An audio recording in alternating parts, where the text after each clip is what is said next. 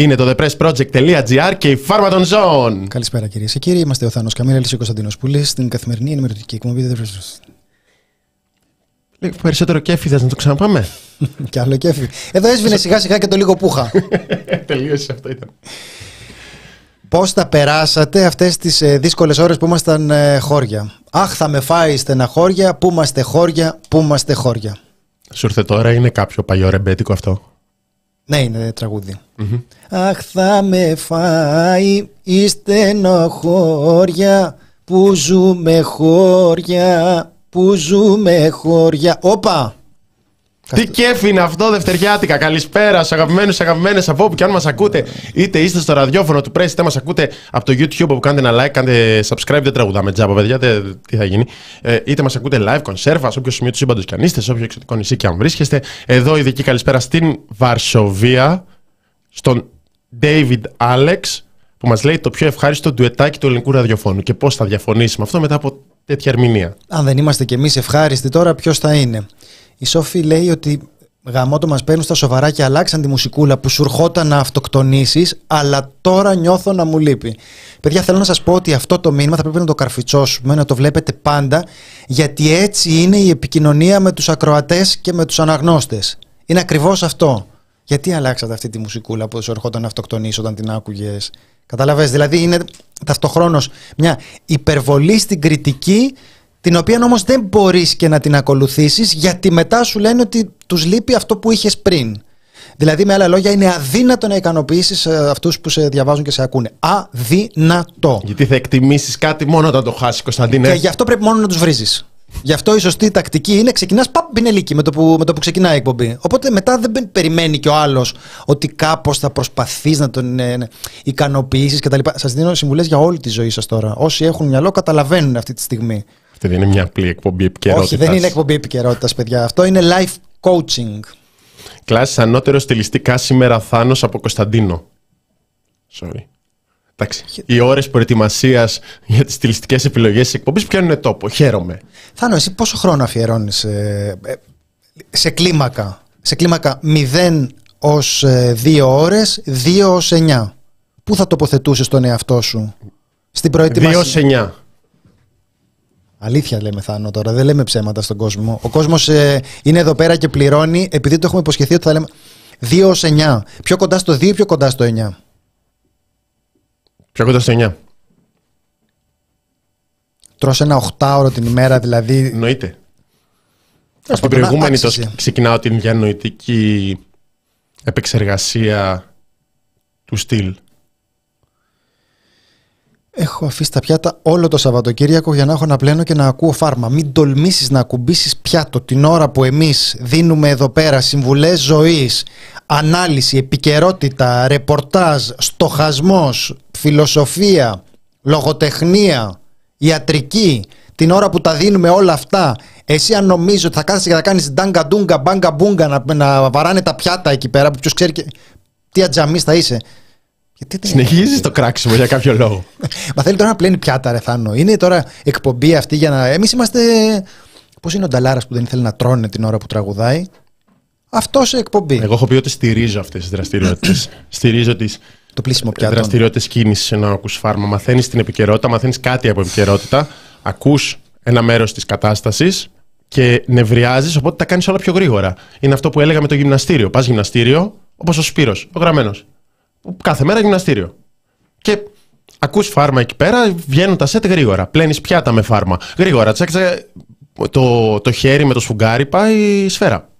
Ε, θα... Δεν χρειάζεται καν πλυντήριο από μπουρούχων, ας πούμε. Δεν θα- Τα, τα κάνεις εσύ στη σκάφη. Δεν θέλω να σε αγχώσω, αλλά. Μας γράφει εδώ πέρα η ζωή. Πρώτη φορά σας πετυχαίνω live, αλλά δυστυχώς έχω μόνο ένα τέταρτο. Όπως και να έχει, γεια σας, φιλιά. Έχουμε ένα τέταρτο, Θάνο. Πρέπει σε ένα τέταρτο να τα έχουμε ψηλοπία όλα, να κάνουμε μια ε, σούμα από τη βασική επικαιρότητα της ημέρας. Η κοπέλα μετά φεύγει. Λοιπόν, μια ζωή όπως πάντα τα συμβάντα είναι οι φταίχτες, όχι οι καθρέφτες και εμείς άτολμοι, παράτολμα, απότομα για πρώτη μας φορά παίρνουμε την ευθύνη για όσα έχουμε γίνει. Ο Βλάσης. Υψηλό το επίπεδο. Τι σχολιαστές είναι αυτοί, ρε παιδιά; Τι... Άλλοι διαβάζουν Γεια σου Κώστας από Γιάννενα. Ρε, τι Κώστας από Γιάννενα, ρε. Εδώ πέρα μιλάμε τώρα. Είναι... Ο Ελίτης έχει μπει στο chat. Κορόιδα. Χαίρετε από Νιρεμβέργη, παρένθεση Γεια σου Έλσα. Είναι... Ακούει και η Έλσα από Νιρεμβέργη; Δεν ξέρω. Τέλος πάντων. Όχι, πείτε τα, δεν είναι. Και υπάρχει και η πρόταση ότι θα έπρεπε να ξεκινήσουμε με Top Gun λόγω των F-35. Τι να κάνουμε, να τραγουδάμε το Take My Breath Away δεν είναι από Top Gun. My breath Τουντουν, away. τουντουν. Καλά, αυτή δεν είναι εκπομπή, είναι jukebox. δεν είναι. Δηλαδή και, και η γκάμα τώρα η μουσική που έχουμε, είδα και το τελευταίο του Top Gun. Απογοήτευση. Καλά κρατιέται, αλλά δεν είναι. Αυτές οι συγκινήσεις που είχαμε ζήσει εκεί πέρα, τα, τα κλάματα, ε, τα, οι έρωτες που είχαμε ζήσει με την ε, Κέλλη Μαγκίλης, δεν... Έτσι δεν Και λέγεται. εγώ το έχω δει. Ε, το καινούριο. Μμ. Ένα τέλειο το fan service είναι να πω. Δηλαδή τώρα είναι ο γιος του άλλου που είχε πεθάνει, που μήπως spoil τελικά. Έχει πάρα πολύ... Ε, απευθύνεται μόνο σε αυτούς που έχουν δει το παλιό για να τους φέρει σε Προκαλέσει αυτό αυτή τη το νοσταλγία. αίσθημα νοσταλγίας για τα προηγούμενα να παρασ... α- αντικαθιστώντας τις, ε, τέλος πάντων, έχοντας τις ίδιες στιγμές. Ε, και, και κριτική ταινίας. Τι άλλο; Κοιτάξτε τώρα. Ε, αυτή θα ήταν μια αφορμή για να συζητήσουμε και για το πώς έγινε αυτό πολύ καλύτερα στην περίπτωση του Cobra Kai, αλλά θα χρησιμοποιήσουμε αυτή τη γέφυρα του Top, Gun, Gun. για να πάμε στο πρώτο θέμα της, ε, της ημέρας. Γιατί ξέρουμε ότι υπάρχει μια ικανοποίηση ρε παιδί μου. Δηλαδή λες η Ελλάδα ως πότε θα τρώει φάπες η Ελλάδα, η πατρίδα μου, η χώρα μου, ως πότε θα είναι ο παρείας. Αυτό σας αρέσει το λένε αυτό. Δεν θα είμαστε πια ο παρείας των διεθνών σχέσεων. Και ξαφνικά τώρα, οπ, νιώθεις ότι μπορείς να κοιτάξεις απέναντι. Εγώ που έχω κακό προσανατολισμό μπορεί να κοιτάξω απέναντι, να κοιτάξω, ξέρω εγώ, Την Ιταλία. είναι πολύ πιθανό. Είναι πολύ πιθανό. Ε, αλλά θέλω να πω ότι κοιτάς τον Τούρκο, γυρνάς προς ε, Ανατολάς, γυρνά- γυρνάς προς την Ανατολή, πώς λέγεται, και κοιτάς με θάρρος, με αυτοπεποίθηση και λες «Έλα Τούρκε τώρα αν σου βαστάει». Δεν ξέρω θα, αν, αν το έκανες σήμερα το πρωί αυτό. Ναι. Α, ναι. Περίμενα. Κάθε Λοιπόν, μέρα που ξυπνάω. Πο- 8,6. 8,6 δις. 8,6 δις ρε παιδιά, 8,6, 8,6. Τι να κάνουμε τώρα δηλαδή, θα αρχίσουμε τώρα τα «Α, γιατί και πια- πια- πια- μια- μια και πιο μήπως, μήπως να, να κοιτάζαμε λίγο και το απέναντι, μήπως τα βγάλεις τις εκτός, 8,6. Τόσο θέλει. Τόσο θέλει. Αν είναι να κοιτάζω τον Τούρκο, θα κάνουμε μια μικρή διαδρομή έτσι που θα περάσει από προηγούμενους υπουργούς Εθνικής Άμυνας επειδή είναι όλοι τους ένας και ένας. Αυτό είναι το σημαντικό. Είναι άνθρωποι που πρέπει να τους θυμόμαστε. Οπότε θα θυμηθούμε πολύ φευγαλέα το Γιώργο Καρατζαφέρη να λέει ότι ο Έλληνας μπορεί να μην έχει βούτυρο να- για να φάει αλλά όταν πρόκειται για την εθνική άμυνα ισχύουν αυτά που είπε και ο Δένδιας στον ε, Κασελάκη. Αυτά είναι θέματα στα οποία πρέπει να υπάρχει εθνική ομοψυχία. Δεν χωράνε οπαδικά εδώ πέρα, Θάνο. Δεν χωράνε οπαδικά. Δηλαδή, μπορείτε να ασκείτε κριτική σε διάφορα άλλα θέματα. Μπορείτε να πείτε, ξέρω εγώ, με, ε, τι σας αρέσει, πο- πώς, ε, αν είστε υπέρ ή κατά του ε, επίμονου αυνανισμού, ξέρω εγώ. Μπορείτε να έχετε άποψη, δηλαδή, για τα κορμιά των άλλων, επιτρέπετε. Δεν υπάρχουν μερικά θέματα τα οποία είναι ταμπού. Σε αυτά δεν μπορείτε να έχετε άποψη. Ναι, οφείλεται μόνο να χειροκροτάτε. Δηλαδή, Και να βάζετε το χέρι στην τσέπη. Λοιπόν. Για να, χειρο- να χειροκροτάτε και να πληρώνετε. μμμ. λοιπόν, ανακοινώθηκε το Σάββατο ότι αγοράζει η Ελλάδα 40, έτσι λένε οι επίσημες ανακοινώσεις, F-35 μαχητικά πέμπτης γενιάς. Πω, πω, πω, πω. Μας Φτιάξε με, φτιάξε με, πες μου. Ναι. Μας δίνουν και μια σειρά από άλλα εξοπλιστικά τα οποία αναφέρεται στις επίσημες ανακοινώσεις κυβέρνησης ότι είναι δωρεάν. Ο Υπουργός Εξωτερικών, ε, ο Υπουργός Άμυνας, ο Νίκος Δένδιας, όπως θα δούμε, λέει ότι το κόστος είναι νωρίς για να το πούμε ακόμα. Εντάξει. Θα γίνουν διαπραγματεύσεις. Υπάρχουν ζητήματα προφανώς συντήρησης, υπάρχουν ζητήματα για τα, ε, για τα εξοπλιστικά που παίρνουν τζάμπα, το πόσο λειτουργικά θα είναι και όταν έχουν, αν έχουν παρουσιάσει κάποιο πρόβλημα, π.χ. όταν τα χρησιμοποιούσε η Αμερική και κάποια στιγμή είπανε δώστε σε κανένα σύμμαχο. Και υπάρχει και ένα ζήτημα γιατί αυτό δεν αναφέρεται. Δηλαδή, πότε θα έρθει το πρώτο; Θέλω να το κα... Κάτσε ρε Θάνο πότε θα έρθει θέλω, και πότε θα θέλω έρθει. να, θέλω να το καμαρώσω. Πότε θα έρθει το πρώτο F-35; Ρε παιδιά, είναι όπως όταν ε, παίρνεις ας πούμε καινούρια παπούτσια. Υπάρχουν δύο κατηγορίες ανθρώπων. Αυτοί που τα φοράνε στο μαγαζί και αυτοί που τα παίρνουν σπίτι. Αυτό που τα φορά στο μαγαζί είναι μια παιδική συμπεριφορά. Δείχνει μια ανυπομονησία εντελώς ανώριμη. Ή ότι α, περιμένεις πρώτα να λιώσουν τα προηγούμενα. Ναι. Ούτε το ένα είναι σωστό, ούτε το άλλο. Λοιπόν, δεν θέλει ανυπομονησία. Το 2028 με βάση, τις, Τίποτα δηλαδή. Τέσσερα χρονάκια. με βάση τις εκτιμήσεις τα πρώτα. Με βάση τις εκτιμήσεις τα πρώτα. Εδώ θέλει Και, το, ανάγνωση και μέχρι το 2033 αυτά διαβάζω μέχρι τώρα. ανάμεσα στις γραμμές, για να το πω όπως θα το έλεγε ο τσιπρας Θέλει μια ανάγνωση δηλαδή πολύ ε, διεισδυτική. Ναι. Και παράλληλα, πέρα από αυτό, οι Ηνωμένες Πολιτείες έδωσαν δύο εγκρίσεις. Η Ελλάδα παίρνει τα F-35 και η Τουρκία παίρνει F-16.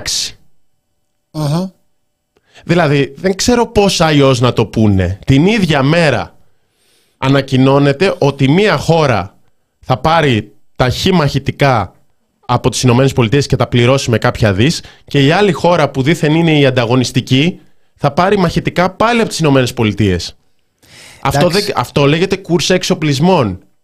Έτσι. Δηλαδή, Αυτά λέει το κουκουέ. Αυτά λέει το κουκουέ. Να πούμε εμείς εδώ πέρα ότι την ώρα που το κουκουέ λέει αυτά. Ο, ε, Δε, δε, ο κύριος, έγινε και την ε, ίδια μέρα. Οπότε δεν μπορείς να πεις, θυμάστε τότε που η Τουρκία πήρε τα F-16. Την ίδια μέρα τα πούλησαν στον έναν και στον άλλον. Και προφανώς όλα αυτά τα φούμαρα ότι θα μπει κάποιος όρος ότι δεν θα χρησιμοποιούνται εναντίον της Ελλάδας και δεν ξέρω εγώ τι για τα F-16 δεν μπορεί να γίνει. Το είπε και τώρα Πακογιάννη ότι δεν μπορεί να μπει όρος. Μας είχαν πρίξει δύο χρόνια μετά την ιστορική Ομιλία στο Κογκρέσο.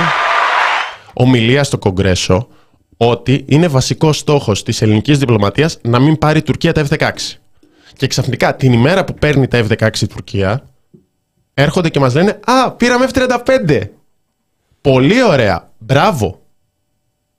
Και πόσο είναι το κόστος; 8,6 δις. Από πότε είμαστε τόσο large για να πετάμε δισεκατομμύρια που μπορεί να είναι και παραπάνω για αμυντικές δαπάνες, γιατί Ξέρω ότι δεν, είναι, οι- δεν υπάρχουν οι ανάγκες στην οικονομία. Το είπε και σήμερα ο Πρωθυπουργός για τις κινητοποιήσεις των, αρο- των αγροτών. Όταν υπάρχει ένα κοινωνικό αίτημα, η απάντηση είναι δεν υπάρχει λεφτόδεντρο. Όταν υπάρχει ένα αμυντικό αίτημα, η απάντηση είναι φέρε, φέρε και άλλα, κύριε Στέφανε. Δεν πάει ακριβώς έτσι και δεν έχει να κάνει με το ότι μηδέν εξοπλισμούς ή ε, και όλα τα χρήματα στην υγεία και στην παιδεία. Δεν είμαστε, δεν είμαστε εκεί. Δεν είναι ότι εγώ δεν θα συμφωνούσα. Δεν είμαστε, δεν είμαστε πολύ μακριά από εκεί. Πρέπει να συμφωνήσουμε σε αυτό. Εδώ είναι Κώστας Τούπας από το Capital που αναδημοσιεύει στη συνέχεια ο Άδωνης Γεωργιάδης στο λογαριασμό. Αυτός είναι που έγραψε να φορολογήσουμε τα κατοικί... αυτούς που έχουν κατοικίδια. Για να είναι ασύμφορο και να κάνουν παιδιά. Και αυτό γράφτηκε όντως. Τσακ. Και έτσι θα πάρουμε και κανένα αεροπλάνο ακόμα. Το πρώτο συμπέρασμα που προκύπτει από τις εξελίξεις είναι η επιβεβαίωση της ανατροπής του δόγματος 70-30 που τηρούσαν μεταπολιτευτικά η ΗΠΑ σε σχέση με Τουρκία και Ελλάδα. Το μήνυμα της Αμερικανικής απόφασης είναι σαφές. Η Τουρκία είναι πολύτιμη, αλλά η Ελλάδα πολυτιμότερη. Πώς γίνεται αυτό; Διατηρούμε στην, Του- την Τουρκία στο δυτικό στρατόπεδο, α, αλλά ισχυροποιούμε την Ελλάδα ώστε να νιώθει ασφαλής η ίδια, αλλά και να κάνει την Τουρκία να νιώθει ανασφάλεια. Παιδιά, γενικά, το να νιώθει ο Τούρκος ανασφαλής είναι δύσκολο. Επειδή έχουν και αυτοί τώρα είναι ε, κολοπετσωμένοι. Οπότε θέλει 8,6 δις αυτή τη στιγμή για να το καταφέρουμε αυτό που λέει. Προσέξτε τώρα πώς είναι αυτή η περιγραφή που έχει πολύ ενδιαφέρον γιατί το λέει τώρα ο Δένδιας έχει ένα κομμάτι που λέει αυτό που μας το γράφουν και στο chat ωραίο είναι αυτό πρώτα ψωνίζεις μετά σου λένε την, ε, την τιμή Πολύ ωραίο. αυτό, αυτό το θεωρώ σωστό Ναι. το θεωρώ σωστό γιατί δεν πρέπει έτσι με τα παρορμητικά ψώνια παιδιά έχετε συνειδητοποιήσει ποτέ ότι γι' αυτό, δεν, γι αυτό έχουν χαλαρή πολιτική στις αλλαγές στα μ, πολυκαταστήματα για να κάνεις παρορμητικά ψώνια έτσι και εδώ. Σου λέει, δεν είναι τώρα να το πολυζαλίζουμε εκ των προτέρων. Είπε ο κύριος ε, Δένδιας ότι πρώτον έχουμε τα τζάμπα και σε αυτά θα σχολιάσουμε αυτά που είπε ο Θάνος γιατί προφανώς όταν σου λένε ότι κάτι είναι τζάμπα και δεν είναι δείγμα παγωτού, δηλαδή και στο παγωτό, δεν σου δίνουν ένα οικογενειακό παγωτό τζάμπα. Ναι, στα Σου καλλιτικά, λένε, ας πούμε. Πάρε με το κουταλάκι λίγο. Θες να δοκιμάσεις το δείγμα; Ναι, δείγμα. Μμ. Δείγμα. Δεν σου λένε έχουμε εδώ πέρα ένα βαρέλι, ας πούμε. Εντάξει. Οπότε, όταν σου λένε ότι κάτι είναι τσάμπα, μπορεί και να μπεις στην ε, ε, διαδικασία να σκεφτείς τώρα γι' αυτό γιατί μου το δίνουν τσάμπα. Ένα σωρό λεφτά κάνει. Πότε με συμπάθησε; Δηλαδή, εδώ εγώ στα αδέρφια μου, ας πούμε, τους έχω δώσει τσάμπα τίποτα. Νερό μου ζητάνε και το χρεώνω. Ο άλλος γιατί τον πήρε ο πόνος τώρα να μου δώσει τσάμπα τα LCS. Αυτά λέει μας προσφέρονται δωρεάν από τις ΕΠΑ. Διαβάζω Απαγγέλο Δένδια αυτή τη στιγμή, δώσε, δώσε προσοχή. Ε, θέλω να σας πω ότι συζητάμε με την ΕΠΑ και τον, τον σχεδιασμό για τη συμπαραγωγή φρεγατών νέας γενιάς Constellation. Ε, αποδοχής ενδιαφέροντος για το σχεδιασμό και τη συμπαραγωγή 7 φρεγατών. Καταλαβαίνεις τώρα χαμός. Αυτά με το, Χαμός, με, το που χαμός. τα, με το που τα λέει, όλα αυτά τα πιστεύουμε. Και Βγάζουμε λέει, ελληνικές σημαίες στα για την μπαλκόνια. ελληνική ναυπηγική βιομηχανία. Φάρος να αποδείξει τις δυνατότητες της Ελλάδας στην παραγωγή πλατφορμών και συστημάτων. Αυτά τώρα είναι όλα που συζητάμε ότι θα ήταν ωραία να γίνουν. Εντάξει. Στα F35 διευκρίνησε ότι όσα λέγονται στο δημόσιο διάλογο Θάνο Καμίλα υπέρ του τελικού κόστος, κόστους είναι πρόημα. Πολύ ωραία. Όσον αφορά στα F35. Όσα λέγονται, δεν λέγονται από μένα. Μητσοτάκη το είπε. Ε, ίσως, το- ίσως τώρα θα χρειαζόταν και ο Μητσοτάκης θα μαζευτεί λιγάκι. Βρισκόμαστε στο αρχικό σχέδιο κατάρτισης της Συμφωνίας Προμήθειας. Κατά συνέπεια, τα λεγόμενα στο δημόσιο διάλογο περί κόστους κτλ. είναι πάρα πολύ πρόημα. Έγκαιρα, με σοβαρότητα και αξιοπιστία θα ενημερώσουμε όταν όλα αυτά θα έχουν υπολογιστεί από τα γενικά επιτελεία, θα έχουν γίνει συγκεκριμένες προσφορές. Καταλαβαίνετε, λέει, είναι σύνθετη διαδικασία. Αν καταλαβαίνουμε, λέει. Καταλαβαίνουμε. Α, Καταλαβαίνουμε, καταλαβαίνουμε. καταλαβαίνουμε τι θα γράφουμε σε 10 χρόνια. Αυτό καταλαβαίνουμε. Καταλαβαίνουμε. Θυμάστε εκείνα τα F35 τα οποία διαφημίστηκαν για 8 δις. Κόστησαν κάτι παραπάνω. Αυτό θα γράφουμε σε 10 χρόνια. Μέχρι να παραδοθούν και εδώ 2033.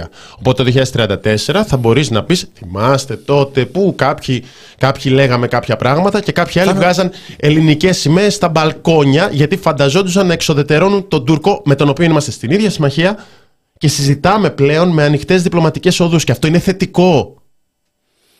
Ε, θα κάνουμε ακόμα μαζί εκπομπή μετά από 10 χρόνια που θα τα συζητάμε αυτά. Δεν ξέρω, δεν το έχω σκεφτεί. Θα ήθελα να νιώθεις πιο σίγουρος για το μέλλον μας, ε, Θάνο. Καταλαβαίνετε ότι είναι μια εξαιρετικά σύνθετη διαδικασία, πολύπλοκη, αλλά έχει αποδείξει ότι μπορεί να χειρίζεται με διαφάνεια και αποτελεσματικότητα η κυβέρνηση τέτοιες υποθέσεις και θα υπάρχει σοβαρή και υπεύθυνη ενημέρωση Με τι; του πολιτικού. Διαφάνεια, λέει. Α, ωραία, ναι, ναι. ναι. Ε, Λοιπόν, μου θύμισε ο Θάνος μια εκπομπή που κάναμε στο The Press Project. Την ανασκόπηση, τη λέγαμε. Είχαμε αφιερώσει ένα επεισόδιο στα εξοπλιστικά. Και ξέρετε, ένα ενδιαφέρον που έχουν τα εξοπλιστικά είναι ότι όποια πέτρα σηκώσεις, θα δεις ένα ήπιο φλερτ με τη φυλακή. Δηλαδή, περνάμε από εκεί και βλέπουμε από τον ε, Τσοχατζόπουλο, που είναι ο μόνος Έλληνας πολιτικός που έχει πάει φυλακή. Γιάννος Παπαντονίου ήταν γύρω στο 1.300.000 ευρώ που, δεν είχε, ε, που είχε ξεφύγει από το, από το πόθεν έσχες από λάθος. Ήταν, ήταν ο Καρατζαφέρης και ε, μ, τιμωρήθηκε γι' αυτό, με πλήρωσε μετά ένα πρόστιμο. Ήταν ο Καρατζαφέρης που είχε πεθάνει η γραμματέας του και λέει νιώθω προσβεβλημένος και καταστεναχωρημένος που έκανε αυτό το λάθος. Γιατί και εκείνου δεν του είχε δηλώσει τώρα, είχε- και εκείνος είχε ένα λάθος στο, Με μια offshore. στο πόθεν έσχες του. Ε, εν τω μεταξύ είχαν κάνει, τώρα ήταν στο Λαϊκό Ορθόδοξο Συναγερμό, ότι είχαν κάνει 25 ερωτήσεις για τα εξοπλιστικά, για συγκεκριμένα όπλα. Όταν βλέπετε τώρα ο άλλος να, να ενισχύει για συγκεκριμένο όπλο, θα πει ότι έχει μελετήσει πολύ το ζήτημα. Θα πει ότι δεν λέει λόγια του αέρα. Άλλο να πω εγώ θέλω να εξοπλιστεί η πατρίδα μου η Ελλάδα, που το λέω από μ, πολύ με πηγαία συγκίνηση, και άλλο να πω θέλω να εξοπλιστεί η πατρίδα μου η Ελλάδα με F35. Καταλάβατε, εκεί σε βάζει σε μια διαδικασία να σκεφτείς τώρα εσύ αν είσαι ξέρω εγώ φιλόλογος όντως έχεις μ, τέτοια εξοικείωση που πραγματικά μπορείς ε, απροκατάληπτα να προτείνεις ε, ένα συγκεκριμένο προϊόν για ψώνια χωρίς να έχεις ε, κάποιο συμφέρον από αυτό. Είναι ξέρω εγώ όπως τα σούπερ μάρκετ που το κάνει κανείς από την καλή του την καρδιά ή επειδή έτσι ε, νιώθει απέναντι σε αυτά τα προϊόντα από αγνό και αυθόρμητο ενθουσιασμό. Και προσέξτε, είναι όλοι ένας και ένας. Είναι ο Βενιζέλος με τα υποβρύχια που, που ε, γέρνανε.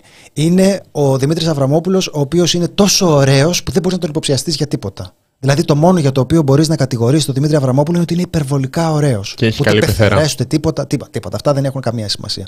Το μόνο του έγκλημα είναι ότι είναι τόσο σεξι. Αυτό είναι το μόνο που μπορείς να πεις για, τον, ε, για τον Δημήτρη Αβραμόπουλο. Το κομμάτι με το τι έχει γίνει στο παρελθόν και με το χρέος είναι ένα ζήτημα. Γιατί το αναφέρουμε; Θα πει κάποιος, λέτε κάτι για το. Α, για, για το χρέος, Ναι, ναι, ναι. ένα τέταρτο του χρέους. Το ένα τέταρτο του χρέους. Ένα τέταρτο, ένα τέταρτο, ένα τέταρτο. Ακούστε το αυτό πολλές φορές για να το καταλάβετε. Το ένα τέταρτο του δημόσιου χρέους οφείλεται στα εξοπλιστικά. Ναι.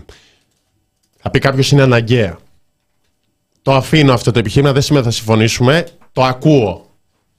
Αλλά τουλάχιστον όταν έχεις αυτές τις ιστορίες και όταν έχεις το 1 τέταρτο του χρέους να είναι εξοπλιστικά και όταν έχεις τα ποσοστά σε, του ΑΕΠ που θα δούμε σε ένα λεπτό, θα έπρεπε να γίνεται μια παραπάνω κουβέντα σχετικά με το τι χρειαζόμαστε και μέχρι που φτάνουν οι δυνατότητες της οικονομίας ώστε να μπορείς να δίνεις σε υγεία παιδεία. Και ξαναλέω, εγώ δεν περιμένω από την χ δεξιά κυβέρνηση να, να, μη, να μηδενίσει τις δαπάνες στην άμυνα και ξαφνικά να πει παιδιά οι λαοί ενωμένοι τσακώνονται οι ισχυροί για του... Ε, πώς είναι; Ε, το- να τσακώνονται οι λαοί για το αφέντη το φαΐ. Δεν περιμένω αυτά. Αλλά περιμένω τουλάχιστον να μην βγαίνεις και πανηγυρίζεις άκρητα με το πόσα δισεκατομμύρια πετάμε σε ένα πηγάδι χωρίς πάτο. Έχουμε τα στοιχεία και υπήρχε μια εποχή που ήμασταν ήδη ψηλά στις αμυντικές δαπάνες. Οι αμυντικές δαπάνες δεν είναι μόνο τα εξοπλιστικά, να το ξεκαθαρίσουμε αυτό. Υπήρχε η εποχή που η Ελλάδα ήταν ανάμεσα σε τρεις χώρες που έπιαναν το στόχο του ΝΑΤΟ για το 2%. Που δεν το πιάνε κανένας άλλος. Το πιάνουμε εμείς, οι Ηνωμένες Πολιτείες και κάποια άλλη χώρα συνήθως. Νομίζω η Εσθονία. Έχουμε φύγει από εκεί μετά την κατάσταση με την ρωσική εισβολή στην Ουκρανία και βλέπουμε τα στοιχεία που είναι τα επίσημα του ΝΑΤΟ, αν έχουμε την εικόνα, ότι περάσαμε. Το 2020 αρχίσαμε, δώσαμε το 2,9% του ΑΕΠ για, για αμυντικές δαπάνες. Το 2021 δώσαμε το 3,7% του ΑΕΠ για αμυντικές δαπάνες και το 2022 μέχρι ένα σημείο είχαμε, ήμασταν στο 3,5%. Και αυτά θα συνεχιστούν. Περνάμε τις ΗΠΑ σε ποστό του ΑΕΠ. Προφανώς οι ΗΠΑ δίνουν και πακέτα βοήθειας και διάφορα άλλα. Δεν είναι ακριβή η σύγκριση. Αλλά λες, υπάρχει ένα όριο σε αυτό σε ποιο σημείο επιτέλους δικαιούσε να πεις ότι αυτό το πράγμα δεν το χρειαζόμαστε. Αυτό το πράγμα δεσμεύει όχι τις επόμενες γενιές, την χώρα για τα επόμενα χρόνια, ώστε να μην μπορεί να κάνει κοινωνική πολιτική. Είναι, είναι κοινή λογική αυτό, θεωρώ. Δεν είναι κάποια, ε, κάτι ουτοπικό, κομμουνιστικό, αριστερό. Και την ίδια στιγμή έχουμε αυτές τις προσεγγίσεις με την Τουρκία. Δηλαδή τι γίνεται; Αν πάει κάπου ο διάλογος με την Τουρκία, εσύ τα F-35, τα 8 δις για ποιο θα τα πετάς; Ποιος είναι ο στόχος της διπλωματίας, της στρατηγικής; Να αγοράζω τι μου δίνουν οι Αμερικάνοι για να πανηγυρίζω και να λέω σας έφερε εδώ πέρα Ραφάλ, 35, φρεγάτες, το ένα το άλλο ή κάποια στιγμή να υπάρχει ένας διάλογος με την Τουρκία και να λυθούν οι διαφορές; Γιατί να λυθούν οι διαφορές; Δεν Συ- θα λυθούν ποτέ οι διαφορές. Είναι πολύ απλό γιατί δεν θα λυθούν οι διαφορές. Οι διαφορές χρησιμεύουν προκειμένου να υπάρχει εθνικιστική προπαγάνδα κοιτώντας προς τα απέναντι και ποτέ προς τα μέσα και μπίζνα. Μπίζνα, πώς το λένε τώρα. Είναι όλοι αυτοί οι άνθρωποι που. Δεν είναι ανάγκη να πάμε δηλαδή στον ε, ε, Dick Cheney, ο οποίος ε, ήταν αυτός ε, που υπήρξε α- αρχιτέκτονας της, του φιάσκου του Ιράκ και ταυτοχρόνως πληρωνόταν από τη Lockheed Martin. Δεν είναι ανάγκη να πάμε εκεί πέρα. Και σε εμάς συζητάμε τώρα ότι αυτή είναι μια σταθερή μπίζνα από την οποία κερδίζουν οι άνθρωποι οι οποίοι πουλάνε πατριωτισμό. Δεν νομίζω ότι χρειάζεται καμία παραχώρηση προς αυτή, την, ε, προς αυτή τη λογική. Άρα, ανάλυση κοινωνικού κόστους versus κοινωνικού ωφέλου. Προτείνεται να ξεκαθαρίσω ότι αυτό που λέω δεν είναι αυτό που θα πρότεινα εγώ, που θα ήθελα εγώ, είναι το ελάχιστο. Το ελάχιστο είναι να σταθμίσεις. Το ελάχιστο, το ξαναλέω. Μην, λέμε, μην φάνει μετά ότι εγώ λέω πάρτε εξοπλισμούς αλλά λιγότερα. Αυτό το λένε άλλοι. Θα φτάσουμε λίγο σε αυτούς. Αλλά υπάρχει ένα ζήτημα γιατί βγαίνουν από το ίδιο ταμείο. Υπάρχει ένα έξτρα ζήτημα που έχει προκύψει, το οποίο αξίζει να το αναφέρουμε, ότι αυτές οι δαπάνες όταν περνάνε το μέσο όρο, οι αμυντικές δαπάνες όταν περνάνε το μέσο όρο της ΕΕ, δεν συνυπολογίζονται στον υπολογισμό του ελλείμματος. Αυτό είναι πρόσφατη. Πρόσφατες αποφάσεις της Ευρωπαϊκής Ένωσης. Ήμασταν πάρα πολύ ικανοποιημένοι γι' αυτό, γιατί έχουμε πολύ υψηλές αμυντικές δαπάνες. Οπότε μην αγχώνεστε, δεν θα μετράει στο έλλειμμα το ότι θα πετάμε κάποια δισεκατομμύρια. Θα βγαίνει πολύ βιώσιμο όλο αυτό. Θα τα πληρώσουμε, ναι, άλλο αυτό. Αλλά δεν θα υπολογίζεται στο έλλειμμα. Για ποιες προβλέψεις υπάρχουν, για- για ποιες κατηγορίες δαπανών υπάρχουν αυτές οι προβλέψεις στο, στο, συ- στο νέο σύμφωνο σταθερότητας; Μόνο για αμυντικές δαπάνες. Γιατί θα υπάρχει για παιδεία και υγεία και άλλα τέτοια κουραφέ ξαλά. Η πλειοψηφία του κόσμου γουστάρει εξοπλιστικά και η κυβέρνηση κερδίζει σε όλα τα επίπεδα. Ναι, ναι, ναι, ναι, ναι. Σε όλα τα επίπεδα είναι win-win. Ε, βέβαια γουστάρει ο κόσμος ε, εξοπλιστικά. Γενικά ο κόσμος. Μας γράφει τώρα η άλλη παράξενη εδώ πέρα ότι είναι χάλια ο Αβραμόπουλος. Σκεφτείτε, παιδιά, που έχει φτάσει η αριστερή εμπάθεια. Σκεφτείτε δηλαδή πόσο κολλημένοι είναι αυτοί οι άνθρωποι που δεν μπορούν, βλέπουν μπροστά τους δηλαδή, τον Αβραμόπουλο και λένε ότι δεν τους αρέσει. Η αλήθεια είναι ότι η τηλεόραση μπορεί να πείσει για τα πάντα. Έχετε νιώσει ποτέ διέγερση βλέποντας τον Κυριάκο Μητσοτάκη; Όχι. Άλλοι έχουν νιώσει. Γιατί, Γιατί η τηλεόραση κερδίζει.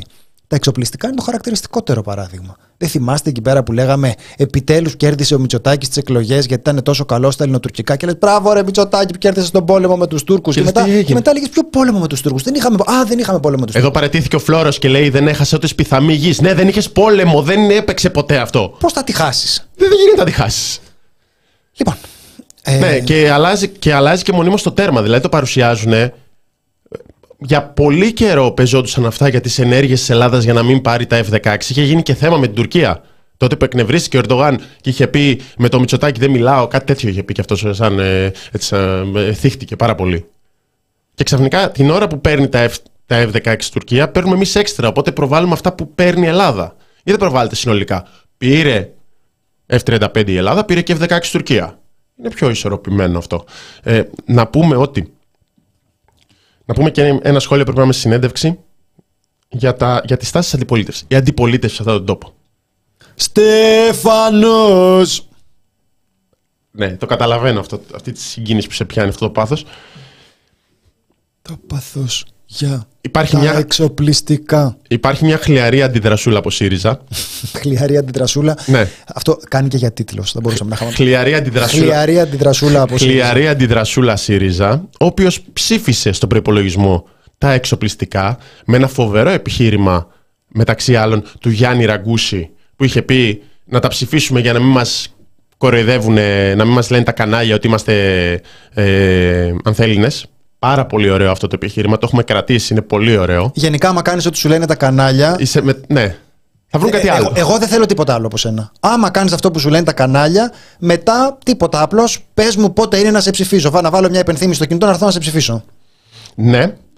Και έχουμε μια, μια τοποθέτηση του Ευάγγελου Αποστολάκη σχετικά που ζητάει κάποιες μικροεξηγήσεις χωρίς να διαφωνεί γενικά, χωρίς να εκφράζει κάποια διαφωνία για το κόστος και έχουμε και Στέφανο Κασελάκη μετά από τη συνάντηση με τον κύριο Δένδια που λέει είμαστε στην αρχή μιας μακράς διαδικασίας για να κατανοήσουμε ποια συμφωνία θα έχει η Ελλάδα. 8,6 τουλάχιστον αυ- αυτή η συμφωνία έχει η Ελλάδα. Αυτό το έχουμε κατανοήσει. Αναδείξαμε τα ζητήματα, και κοιτάξτε ζητήματα που βάζει ο ΣΥΡΙΖΑ, για την αμοιβή των στρατιωτικών Έλα ρε Στέφανε, επιτέλους. Επιτέλους. Επιτέλους. Αυτό ήθελα και εγώ να το βάλω στη φάρμα. και τον οικογενειακό του σχεδιασμό που έχουν μείνει πίσω. Βέβαια, έχουν μείνει πίσω στον οικογενειακό. Λοιπόν, παιδιά, πρέπει τουλάχιστον δύο φορές την εβδομάδα, την εβδομάδα χωρίς προφυλάξεις, θα προσπαθήσετε να το βάλετε στο πρόγραμμα, όλοι οι στρατιωτικοί, προκειμένου να έχουμε περισσότερα παιδιά στρατιωτικών να πιάσουν όπλο να φυλάνε την πατρίδα. Ωραία. Και συγχρόνως ζητήματα συνολικού και ολιστικού εξυγχρονισμού των αμυντικών υποδομών της χώρας. Ωρε Γιανούλα, Γιανούλα, τσανακαλιό τη. Αυτό το λέω πάντοτε όταν ακούω τη φράση ολιστικού εξυγχρονισμού. Γιανούλα. Δηλαδή, μήπως, Έλα ρε τώρα. μήπως κάποια από αυτά να τα δίναμε και κάπου αλλού, να δίναμε και κάτι στους στρατιωτικούς και όλα αυτά. Αυτή είναι η στάση της αντιπολίτευσης. Λέει, έχει ο Ευάγγελος Αποστολάκης τα τρία κριτήρια. Παιδιά, ακούστε ποια είναι τα τρία κριτήρια. Λέει, Ανυπομονώ θα να ψηφίσουμε, ακούσω αλλά έχουμε, Ευάγγελο κριτή- Αποστολάκη. έχουμε κριτήρια. Πρώτον, να ικανοποιούν υπαρκτές επιχειρησιακές ανάγκες στη βάση ενός ολοκληρωμένου και μελετημένου σχεδιασμού. Ένα το κρατούμενο. Mm. Υπαρκτές ανάγκες. Τι υπαρκτές; Εδώ πέρα ο άλλος είναι απέναντι και μας κοιτάζει, έχει βάλει το μαχαίρι ανάμεσα στα δόντια, στον ράμπο. Να υπάρχει άμεση σύνδεση με την εγχώρια αμυντική βιομηχανία. Αυτό είπαμε, το καλύψαμε. Είπε ο Δένδιας ότι θα τα σχεδιάζουμε, θα είναι φάρος επιτυχίας η ελληνική ναυπηγική με βιομηχανία, δηλαδή χαμός θα γίνει. Οπότε δεν υπάρχει καμία αμφιβολία γι' αυτό. Και να πραγματοποιούνται στο πλαίσιο των δημοσιονομικών δυνατοτήτων της χώρας και της αναγκαίας ανάπτυξης του κοινωνικού της κράτους. Αυτό Ωραία. Τα έχουμε τα ποσά. Αυτά είναι τα ποσά. Το 2022 αυτά ήταν τα ποσά. 3,5-3,7% του ΕΠ. Το ψήφισες. Το ψήφισες. Ναι, άρα είναι μέσα στο πλαίσιο. Μετά την απομάκρυση εκ, του, εκ της ψήφου του προπολογισμού, ουδέ λάθος αναγνωρίζεις. Ζήτας, εσύ εξηγήσει. Έγινε η συμφωνία. Το 2024, στον προπολογισμό του 2025, να θυμηθούμε ναι. ότι μια χαρά θα το ξαναψηφίσεις. Οπότε όλα τα επιμέρους δεν με ενδιαφέρουν καθόλου. Ε, θα ψήφισες; Θα ήθελα να πω γι' αυτό ότι όλη η συζήτηση μπορεί να συνοψιστεί σε αυτό. Αυτό που είπες στην αρχή, πώς το είπες, γκρινίτσα της ε, χαλαρή. Χλιαρή αντιδρασούλα. Χλιαρή αντιδρασούλα. Άμα τα ψηφίζεις τώρα, τι με πρίζεις μετά τώρα το τι σκέφτεσαι; Ναι, αυτά τα πράγματα είναι νέου. Ναι. Τέλειος το. Άμα τα ψηφίζεις, παρά τα μη συχότερα. Να θυμίσουμε ότι επί Ο, ο άλλος βρήκε και ευκαιρία τώρα να ξαναθυμίσει το πώς γλύφει τους καραβανάδες, λέγοντας για το τι θα γίνει με τον οικογενειακό τους προγραμματισμό. Λες και είναι η ανησυχία μας τώρα τι θα κάνουμε με τα, με τα οικονομικά του, του ελάχιστου αυτού κομματιού της ελληνικής κοινωνίας που έχει σταθερό μισθό και δεν ανησυχεί. Αυτή είναι η, η, η, καούρα η δικιά μας. Και βρήκε αυτό τώρα για να μας πείτε ότι ναι. ε, νοιάζεται και αυτός για, για, για τον ελληνικό στρατό. Και εδώ πέρα συζητάμε τι θα πει αρκεί να μην λείπουν από το κοινωνικό κράτος; Για εξήγησέ μου δηλαδή. Λείπουνε. Σου, σου έχει φανεί ότι μας περισσεύουν από κοινωνικό κράτος; Εντάξει. Δεν είναι υπάρχει... πάνω από τις δαπάνες του ΕΠ για την παιδεία ή δαπάνες για τις αμυντικές δαπάνες. Ρε παιδί μου, άμα δεν υπάρχει, ξέρω εγώ, θα, θα βρεθεί. Είναι 2,8 νομίζω για την παιδεία. Αυτή τη στιγμή δεν τα έχω μπροστά μου, το λέμε μια επιφύλαξη. Έχουμε αυτό να θυμίσουμε, γιατί μένουμε στον ΣΥΡΙΖΑ. Ο ΣΥΡΙΖΑ επί Τσίπρα πέρσι δεν τα ψήφισε εξοπλιστικά ψήφισε κάτι επιμέρου υπέρ κάτι Ραφάλ και λοιπά. Αλλά στον προπολογισμό δεν τα ψήφισε.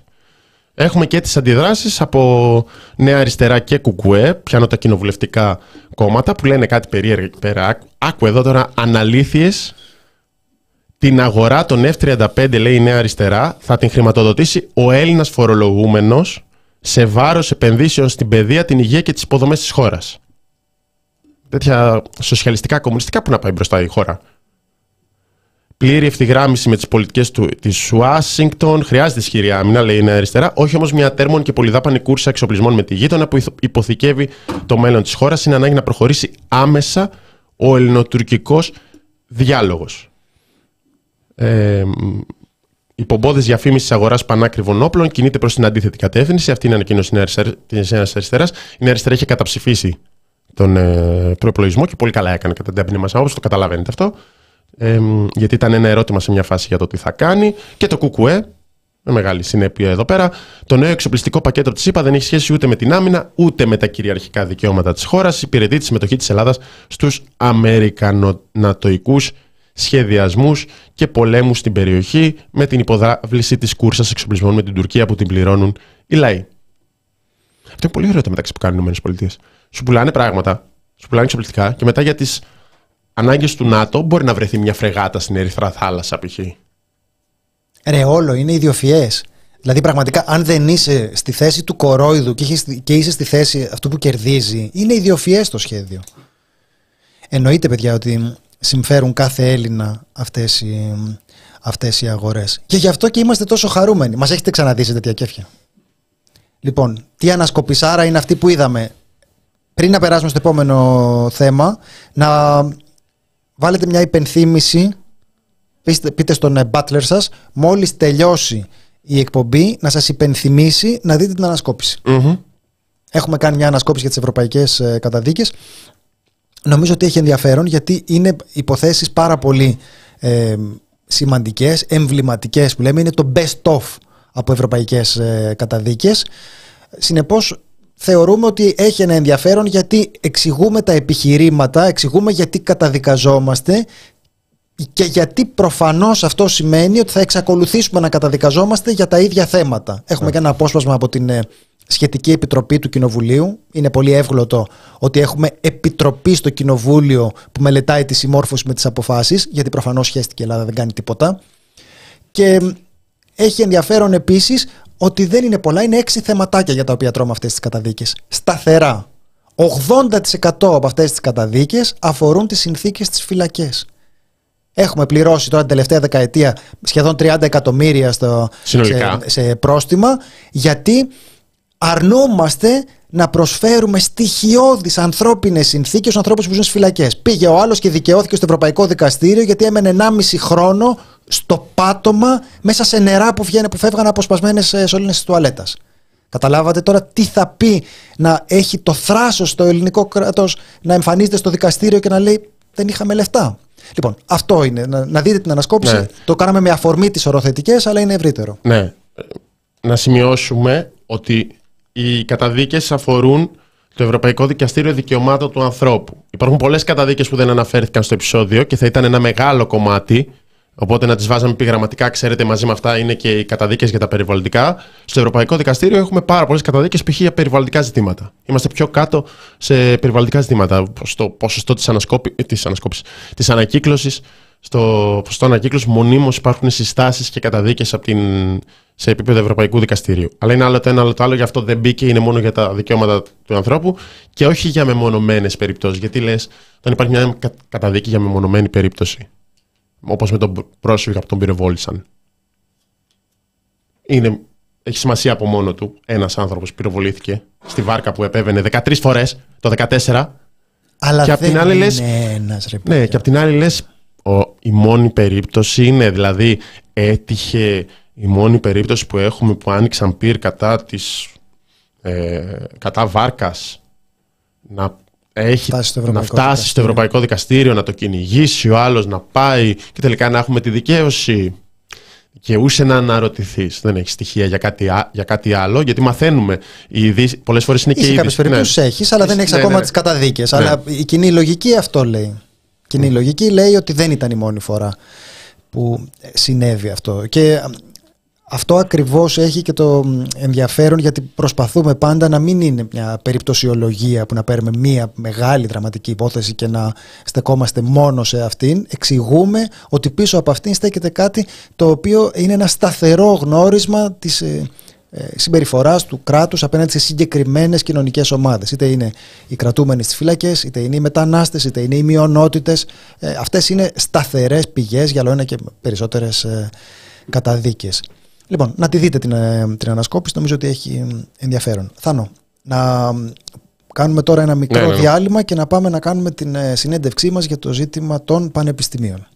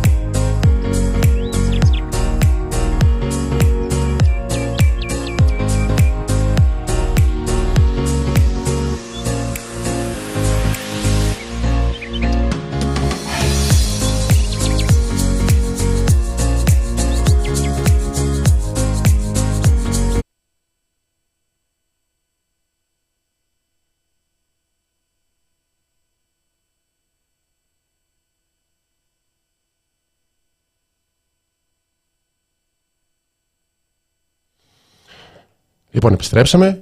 Πάρουμε τον Ζων στο thepressproject.gr. Φοιτητικές κινητοποίηση είναι το θέμα. Έχουμε, είχαμε εξελίξεις το τελευταίο διήμερο τρίμερο.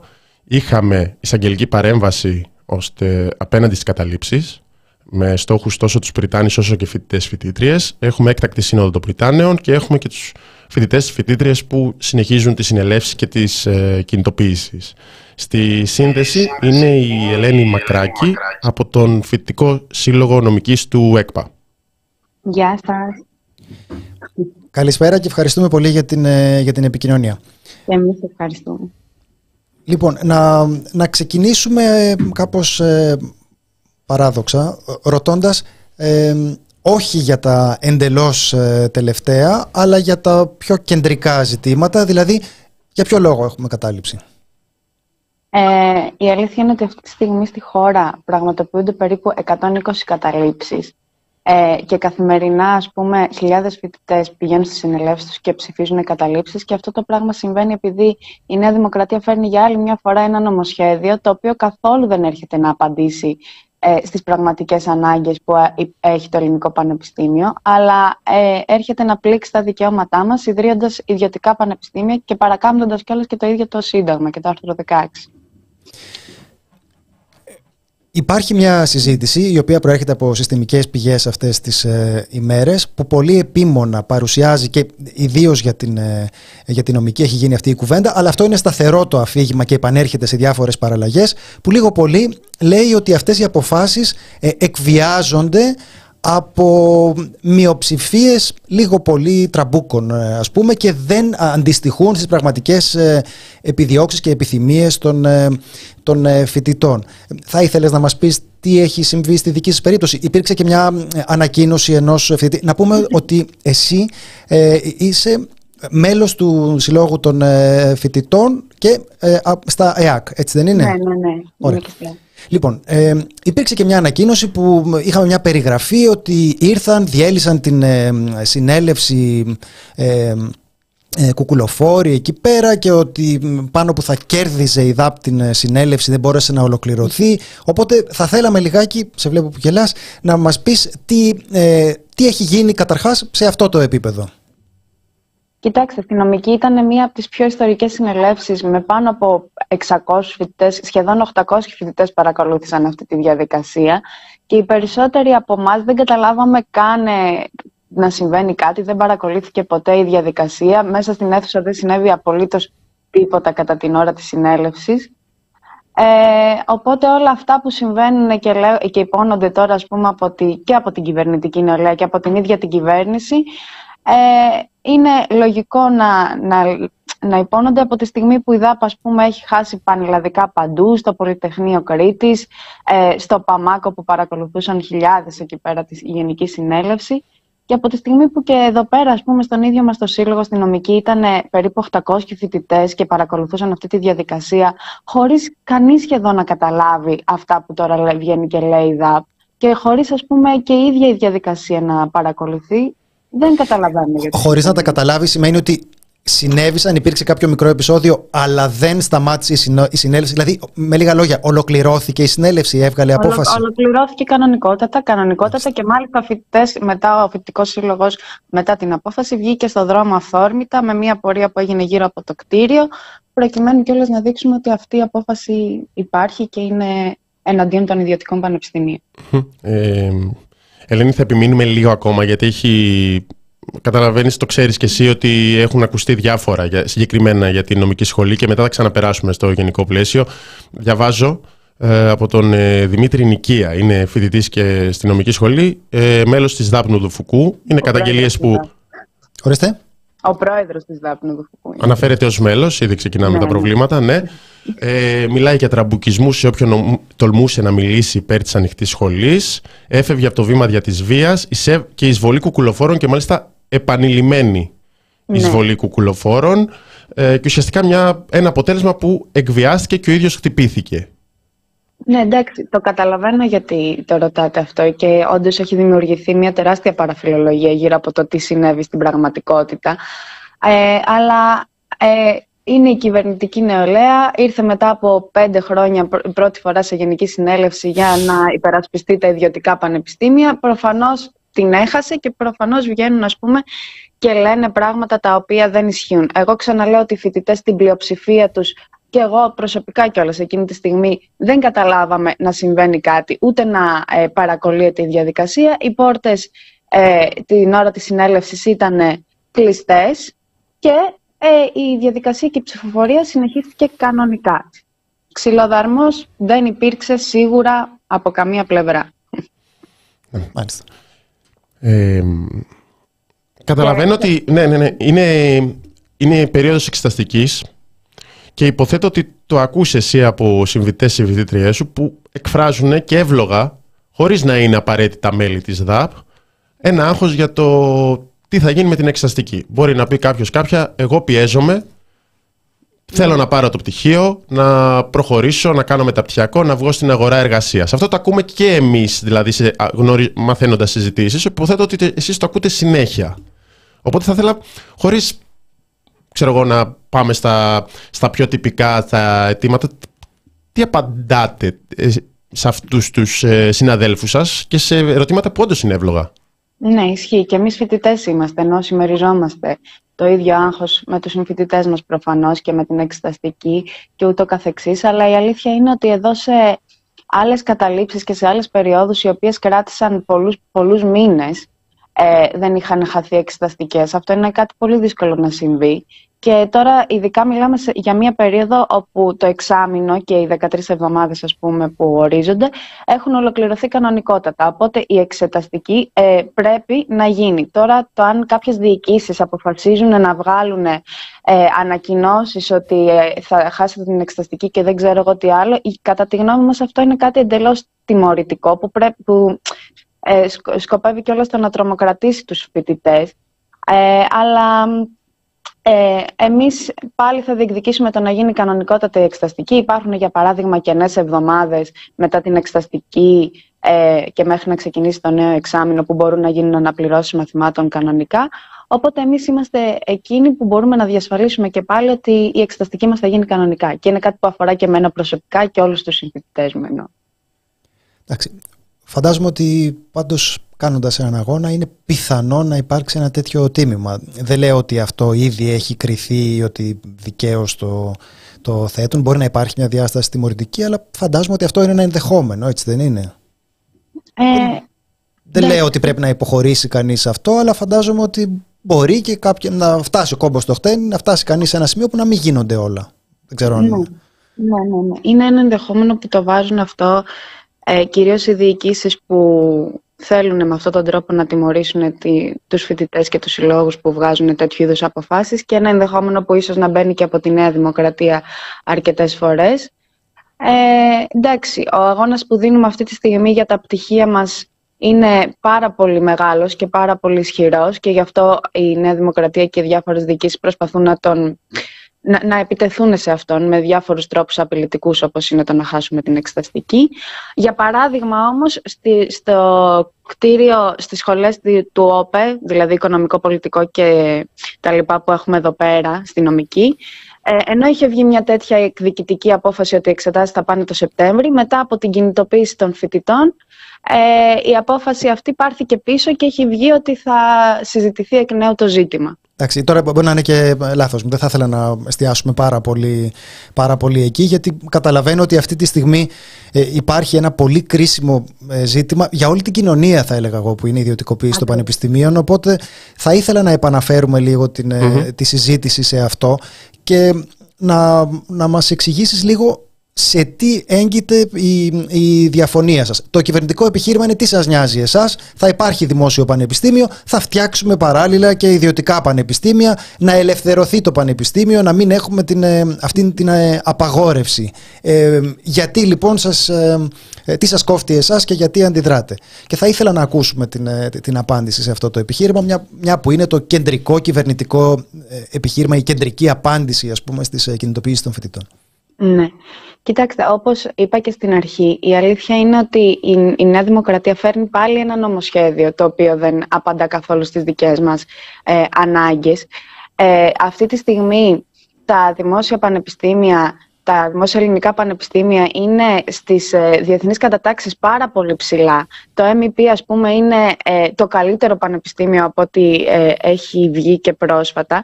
Και παρόλα αυτά υπάρχει μία ε, τεράστια υποχρηματοδότηση και μια τεράστια διαφορία εκ μέρους της, ε, της κυβέρνησης ε, απέναντι στα πανεπιστήμια. Δηλαδή το ίδιο το Συμβούλιο Ιδρύματος του Εθνικού Μετσόβιου Πολυτεχνείου έχει βγάλει δημόσια ανακοίνωση ότι η χρηματοδότηση είναι, ε, εάν όχι μηδενική, ελλειπής σε πάρα πολλές ε, περιπτώσεις και σε πάρα πολλές ε, ανάγκες που έχει το ίδιο το Ίδρυμα. Το ίδιο συμβαίνει και στο ΕΚΠΑ που βρισκόμαστε εμείς.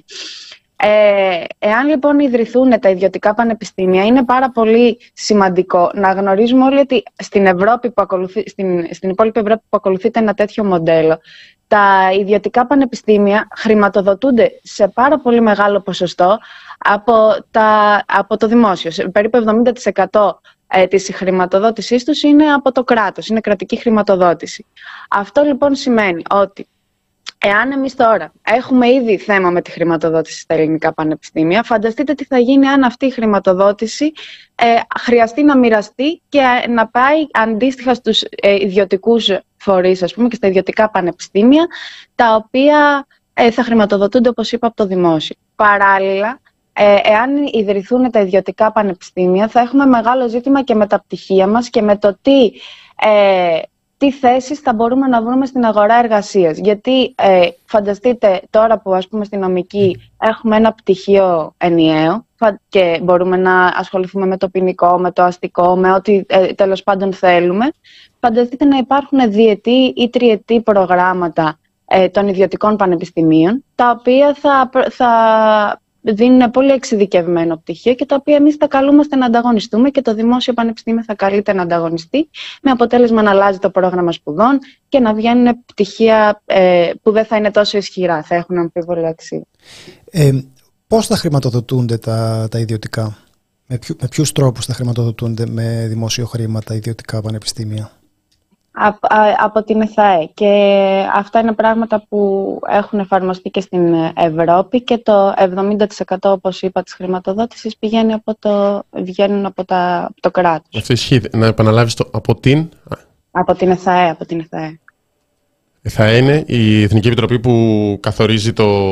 Ναι, ναι, ναι. τη χρηματοδότηση και το πώς θα κατανεμηθεί, που έχει αλλάξει και έχουν μπει και κάποια έτσι, κριτήρια αριστείας ε, σε αυτό.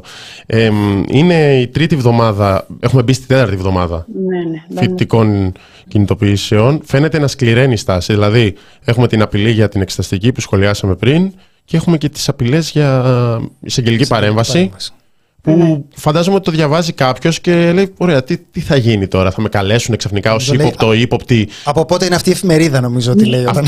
Αυτό είναι το πρώτο. αλλά προφανώς είναι και η προσπάθεια να δημιουργηθεί ένα κλίμα φόβου στους φοιτητές, στι φοιτήτρε για το τι, μπορεί, τι συνέπειες μπορεί να έχει όλο αυτό. Πέρα από τις απειλές του Άδωνη Γεωργιάδη, που αυτή είναι η δουλειά του απειλή. Στον ελεύθερο χρόνο του κάνει και τον Υπουργό. Το θυμίζω γιατί είχε, γιατί είχε απειλήσει και το, τους πολίτες του Χαλανδρίου πριν κάποιους μήνες για, ε, για να μην βγάλουν το ρούσο. Ε, mm. Οπότε το έχει χόμπι. Οπότε δεν θα αναφερθούμε σε αυτό, θα αναφερθούμε στο εισαγγελικό. Υπάρχει κάποια συζήτηση, δηλαδή συζητήθηκε στον φοιτητικό σύλλογο, παιδιά έχει βγει αυτό, όχι τι κάνουμε, αλλά πώς, mm. πώς το αντιμετωπίζετε εσείς; Κοιτάξτε, αυτό τώρα είναι μια λογική συνέχεια των πραγμάτων. Ενώ ότι η νεολαία της κυβέρνησης έχει χάσει παντού. Η ίδια η κυβέρνηση βρίσκει πάρα πολλές δυσκολίες στο να καταθέσει το νομοσχέδιο το οποίο έλεγε ότι σήμερα θα είναι νόμος του κράτους, έλεγε τέλη Γενάρη θα είναι νόμος του κράτους και δεν έχει, τοποθετη... δεν έχει κατατεθεί καν το νομοσχέδιο στη Βουλή. Οπότε τώρα η Νέα Δημοκρατία προσπαθεί πάλι να βρει μια σειρά με τρόπον, μια σειρά τρόπων για να μας τρομοκρατήσει. Ε, είδαμε την προηγούμενη εβδομάδα, ας πούμε, την ΔΑΠ να στέλνει την αστυνομία στα Χανιά, ε, τη ΔΑΠ πάλι στο ΔΙΠΑΕ να παίρνει τηλέφωνο τον, ε, τον Πρίτανη και να λέει ότι οι φοιτητές που κάνουν καταλήψεις πρέπει να περάσουν πειθαρχικά και ούτω καθεξής. Τώρα έρχεται με την εισαγγελική παρέμβαση, η οποία όντως βγαίνει από άλλες εποχές. Μιλάμε για κάτι εντελώς σκοτεινό, ε, και είναι πραγματική τομή στο τι πρόκειται να συμβεί από εδώ, από εδώ και πέρα. Ε, τα ελληνικά πανεπιστήμια, για τα ελληνικά πανεπιστήμια, όπως γνωρίζετε, ισχύει το αυτοδιοίκητο και δεν μπορεί το κράτος να έχει μια ε, ευθεία παρέμβαση σε αυτά. Και τώρα ουσιαστικά βγαίνει με αυτόν τον τρόπο, με έναν απειλητικό τρόπο, να μας πει ε, για εισαγγελικές παρεμβάσεις και να εκβιάσει με αυτόν τον τρόπο τις διοικήσεις, κάτι που για μας είναι εντελώς ε, σκοτεινό και πραγματικά έρχεται από άλλες, άλλες εποχές και οι φοιτητικοί σύλλογοι ήδη συντονίζονται και βλέπουν ποιες δράσεις μπορούν να ε, κάνουν προκειμένου να αποφευχθεί αυτό. Είστε και σε επαφή με πανεπιστημιακούς ε, εκπαιδευτικούς, δηλαδή υπάρχει ανοιχτός διά, ε, διάβλος, γιατί όλο και περισσότερο βλέπουμε ομοσπονδίες ε, μελών ΔΕΠ, ε, mm. πώς ΔΕΠ για παράδειγμα πρόσφατα, που βγάζουν mm. ανακοινώσεις. Υπάρχει διάβλος επικοινωνίας με μέλη της ακαδημαϊκής κοινότητας που λένε όχι. Και ίσως το βάζουν και λίγο πιο επιστημονικά, αναφερόμενοι πιο πολύ στο εξωτερικό το τι συμβαίνει κλπ. Ναι, φυσικά. Ε, η αλήθεια είναι ότι σχεδόν το σύνολο της ακαδημαϊκής κοινότητας έχει τοποθετηθεί ενάντια στα ιδιωτικά πανεπιστήμια ε, και οι φοιτητικοί σύλλογοι συντονίζονται κιόλας με τους υπόλοιπους ακαδημαϊκούς φορείς, με τους καθηγητές, μέλη ΔΕΠ και ούτω καθεξής, ε, προκειμένου να, να συντονίζουμε και να έχουμε μια κοινή δράση απέναντι σε αυτή την τόσο μεγάλη επίθεση που δεχόμαστε. Είναι λογικό, είναι λογικό οι καθηγητές που τρώνε ας πούμε, όλη τους τη ζωή στα δημόσια πανεπιστήμια τώρα να βλέπουν αυτό το πράγμα ε, να τσακίζεται, να τσακίζεται όλη τους η πορεία και, να, και από πλευράς μας ας πούμε να τσακίζεται και η προοπτική μας και, και τα πτυχία μας και το μέλλον μας. Μάλιστα. Υπάρχει κάτι άλλο που θα ήθελες να πούμε πριν να κλείσουμε; Ε, Δεν το έχουμε καλύψει. Όχι, εντάξει. Απλά αυτό που θέλω να πω είναι ότι αυτή τη στιγμή όλοι, όλοι οι φοιτητικοί σύλλογοι πανελλαδικά, χιλιάδες φοιτητές ψηφίζουν καταλήψεις, βγαίνουν χιλιάδες φοιτητές κάθε πέμπτη στους δρόμους, τις πέμπτες τα πρωινά οι δρόμοι της Αθήνας και πανελλαδικά είναι γεμάτοι από φοιτητές και από ακαδημαϊκούς φορείς που, ε, που διαδηλώνουν ενάντια σε αυτό το πράγμα που συμβαίνει τώρα. Ε, η Νέα Δημοκρατία χάνει και αυτό φαίνεται από, όπως είπα και πριν από το ότι δεν έχει καταθέσει ακόμα καν το νομοσχέδιο. Και είναι χρέος, θεωρώ, της γενιάς μας, όπως έχει γίνει και παλαιότερα με την αναθεώρηση του άρθρου 16, να το αντιπαλέψουμε με αυτόν τον τρόπο και να συνεχίσουμε μέχρι να το πάρει πίσω η Νέα Δημοκρατία. Σε ευχαριστούμε πάρα πολύ. Και Είσαι καλά και εύχομαι επιτυχία για το καλό όλων μας. Ευχαριστούμε. Γεια σας. Λοιπόν.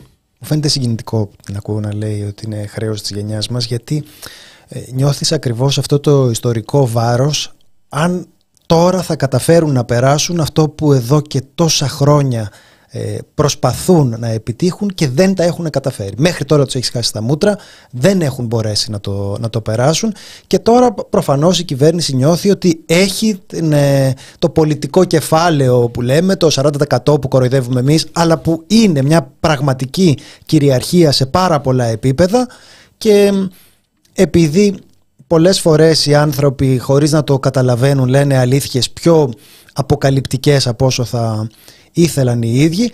Η κουβέντα του Άδων Γεωργιάδη είναι πάρα πολύ ε, ενδιαφέρουσα από αυτήν, την, ε, από αυτήν την άποψη που έλεγε ότι είναι το τελευταίο προπύργιο της, ε, της αριστεράς.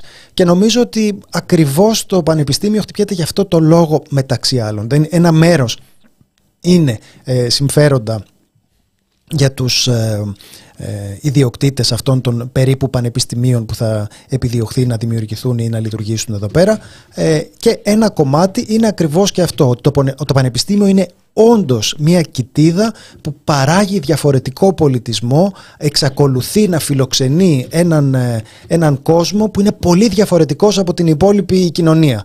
Αυτός είναι ο λόγος για τον οποίο η κυβέρνηση τον ε, εχθρεύεται αυτό το χώρο και αυτός είναι και ο λόγος για τον οποίο είναι τόσο πολύ ευαίσθητος για μας. Ακριβώς προκειμένου να προστατευτεί αυτή η αίσθηση ευθύνης των φοιτητών αυτή τη στιγμή που λένε να μην περάσει από τη δική μας γενιά αυτό το οποίο σε τόσες πολλές ε, ε, στιγμές προσπάθησαν να το περάσουν και μέχρι τώρα δεν τα έχουν καταφέρει.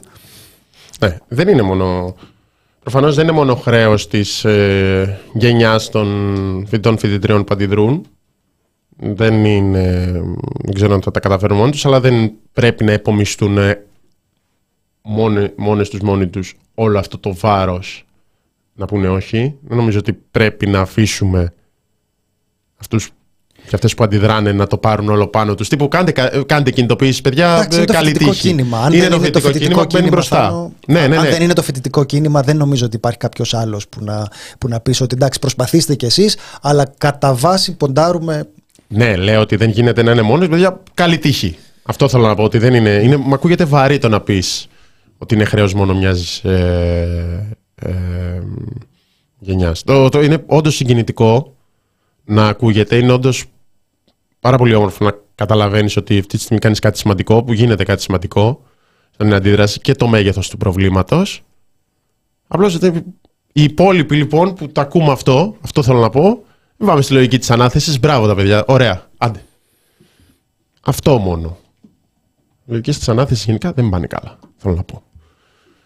Ε, μ, για τον Άδωνη Γεωργιάδη θέλω να πω ότι προφανώς μέσα σε όλα το χαρακτήρισε και προπύργιο της άκρας αριστεράς και είπε διάφορα άλλα γραφικά ε, και η βία της άκρας αριστεράς στα πανεπιστήμια και όλα αυτά τα ωραία τα οποία τα ακούμε πλέον πέντε χρόνια μετά από άσυλο, πανεπιστημιακή αστυνομία και όλα αυτά αλλά υπάρχει εδώ πέρα και μία άρρητη παραδοχή που λέει ότι παιδιά ένας λόγος που το κάνουμε αυτό είναι ότι πολιτικοποιείται κόσμος στα πανεπιστήμια με τρόπο που δεν μας αρέσει.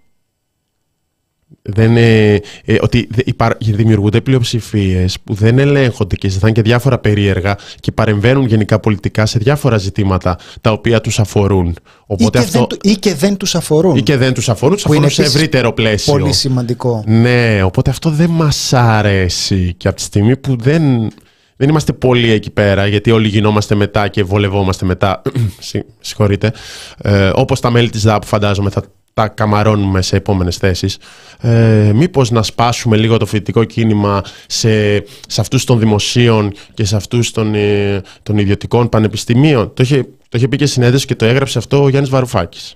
Ένα από τα ζητήματα, όχι προφανώς το πρώτο, αλλά είναι και το πολιτικό ζήτημα. Είναι γιατί το πανεπιστήμιο είναι ένας χώρος στον οποίο παραδοσιακά τα εκλογικά ποσοστά δεν αντιστοιχούν στα κοινοβουλευτικά εκλογικά ποσοστά. Αυτό αλλού χάνεται, αλλού κερδίζεται, αλλά αυτό είναι μια τεράστια υπόθεση. Σημαίνει ότι υπάρχει εκεί πέρα μια κοιτίδα που όντως είναι ένας ε, διαφορετικός πολιτισμός. Είναι άλλο οικοσύστημα εκεί πέρα. Είναι άλλες κουβέντες, είναι άλλος κόσμος, άλλη μόδα. Πώς το λένε. Δεν είναι σαν την υπόλοιπη κοινωνία. Και είναι πολύ σημαντικό και πολύτικο, πολύτιμο για όλους μας να μην είναι σαν την υπόλοιπη κοινωνία. Λοιπόν, Θάνο, πριν να κλείσουμε, ε, να κάνουμε ένα σχόλιο για την ε, κοινωνική κουζίνα ο άλλος άνθρωπος. Είναι κάτι το οποίο προφανώς όλοι το συζητήσαμε μέσα στο, μέσα στο Σαββατοκύριακο και δεν θα ήταν σωστό να κλείσουμε χωρίς να, Εννοείται. χωρίς να πούμε μια κουβέντα γι' αυτό.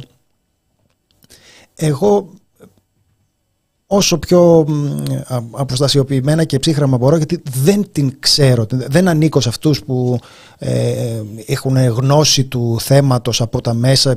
Υπάρχουν άνθρωποι που λέγανε τώρα ότι το ξέραμε από παλιά και διάφορα τέτοια. Δεν έχω γνώση.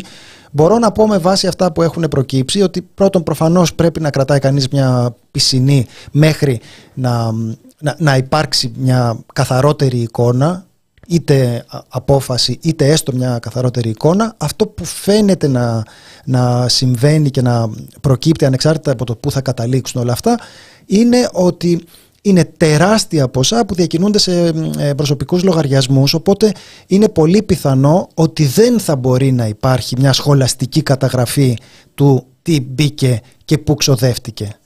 Και αυτό όταν κάνεις μια έκτακτη κίνηση ε, την κάνεις μια φορά ή την κάνεις σε μικρή κλίμακα προφανώς μπορεί να γίνει με την εμπιστοσύνη κάποιων, ε, κάποιων ανθρώπων να, την, ε, να μαζευτούν τα λεφτά, να ξοδευτούν και να τελειώσει για να πάμε παρακάτω. Αλλά όταν γίνεται κάτι το οποίο αποκτά πια αυτές τις διαστάσεις με τεράστιες χορηγίες, με τεράστια προβολή εκεί πρέπει η καταγραφή των, ε, των ποσών να είναι σχολαστική και επίσημη.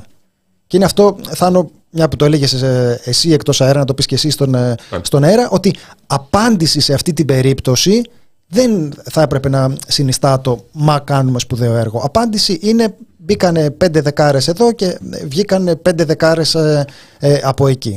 Α, αυτό νομίζω ότι είναι κάτι που πρέπει να γίνεται σε αυτές τις, ε, σε αυτές τις περιπτώσεις. Ξαναλέω, όταν μεγαλώνει η κλίμακα, δεν είναι κάτι που είναι έκτακτο και γίνεται μια φορά. Μιλάμε τώρα για κάτι το οποίο έχει ε, αρκετή ορατότητα ώστε να διακινούνται από ό,τι φαίνεται τεράστια ποσά. Ναι, να, να πούμε ή να θυμίσουμε τι έχει συμβεί. Βγήκε ένα πόρισμα από την αρχή καταπολέμησης εσόδων από εγκληματικές δραστηριότητες που διατάζει τη δέσμευση λογαριασμών, τίτλων κλπ. του Κωνσταντίνου Πολυχρονόπουλου και, των, και δύο συγγενών του.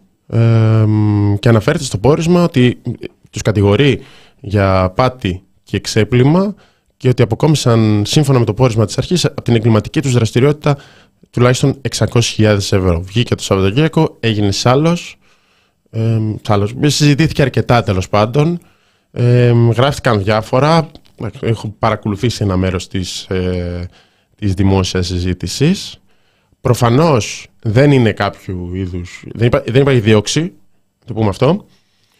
Ε, θα πρέπει να δούμε πώς θα εξελιχθεί και το πρώτο που μπορεί να πει κανείς πέρα από αυτά το, που γράφουν «Α, εγώ το ήξερα, εγώ το φαινόταν, δεν ξέρω, δεν μπορείς ε, δεν είναι μια κουβέντα τώρα να συζητάμε αυτό το πράγμα. εγώ μπορώ να πω ότι γνώριζα ότι είχαν αποστασιοποιηθεί οι υπόλοιπες κοινωνικές κουζίνες γιατί διαφωνούσαν γενικά και με την όλη προσωπολατρία και με όλο το, έτσι, το θεσμικό του πράγμα. Το είχε βραβευτεί από την πρόεδρο της Δημοκρατίας, όχι τον Ανδρουλάκη κλπ. Οπότε υπάρχουν. Ε, πρώτα απ' όλα, όλο αυτό δεν πρέπει να κλονίσει την πίστη στην αλληλεγγύη. Την πίστη ότι δεν είναι όλα μαύρα. Αυτό είναι το ένα, είναι πάρα πολύ βασικό. Αν αφορά ευρύτερα ομάδες που δραστηριοποιούνται στο κομμάτι της αλληλεγγύης, μπορεί να νομίζουν ότι έχουν τις τρελές διαφορές με τον άλλον άνθρωπο, αλλά δεν απευθύνονται μόνο σε ένα κομμάτι πολιτικοποιημένο που μπορεί να καταλάβει ας πούμε ότι α, εδώ είναι μια συλλογικότητα, α, εδώ υπάρχει ένα πρόσωπο που είναι μπροστά κλπ.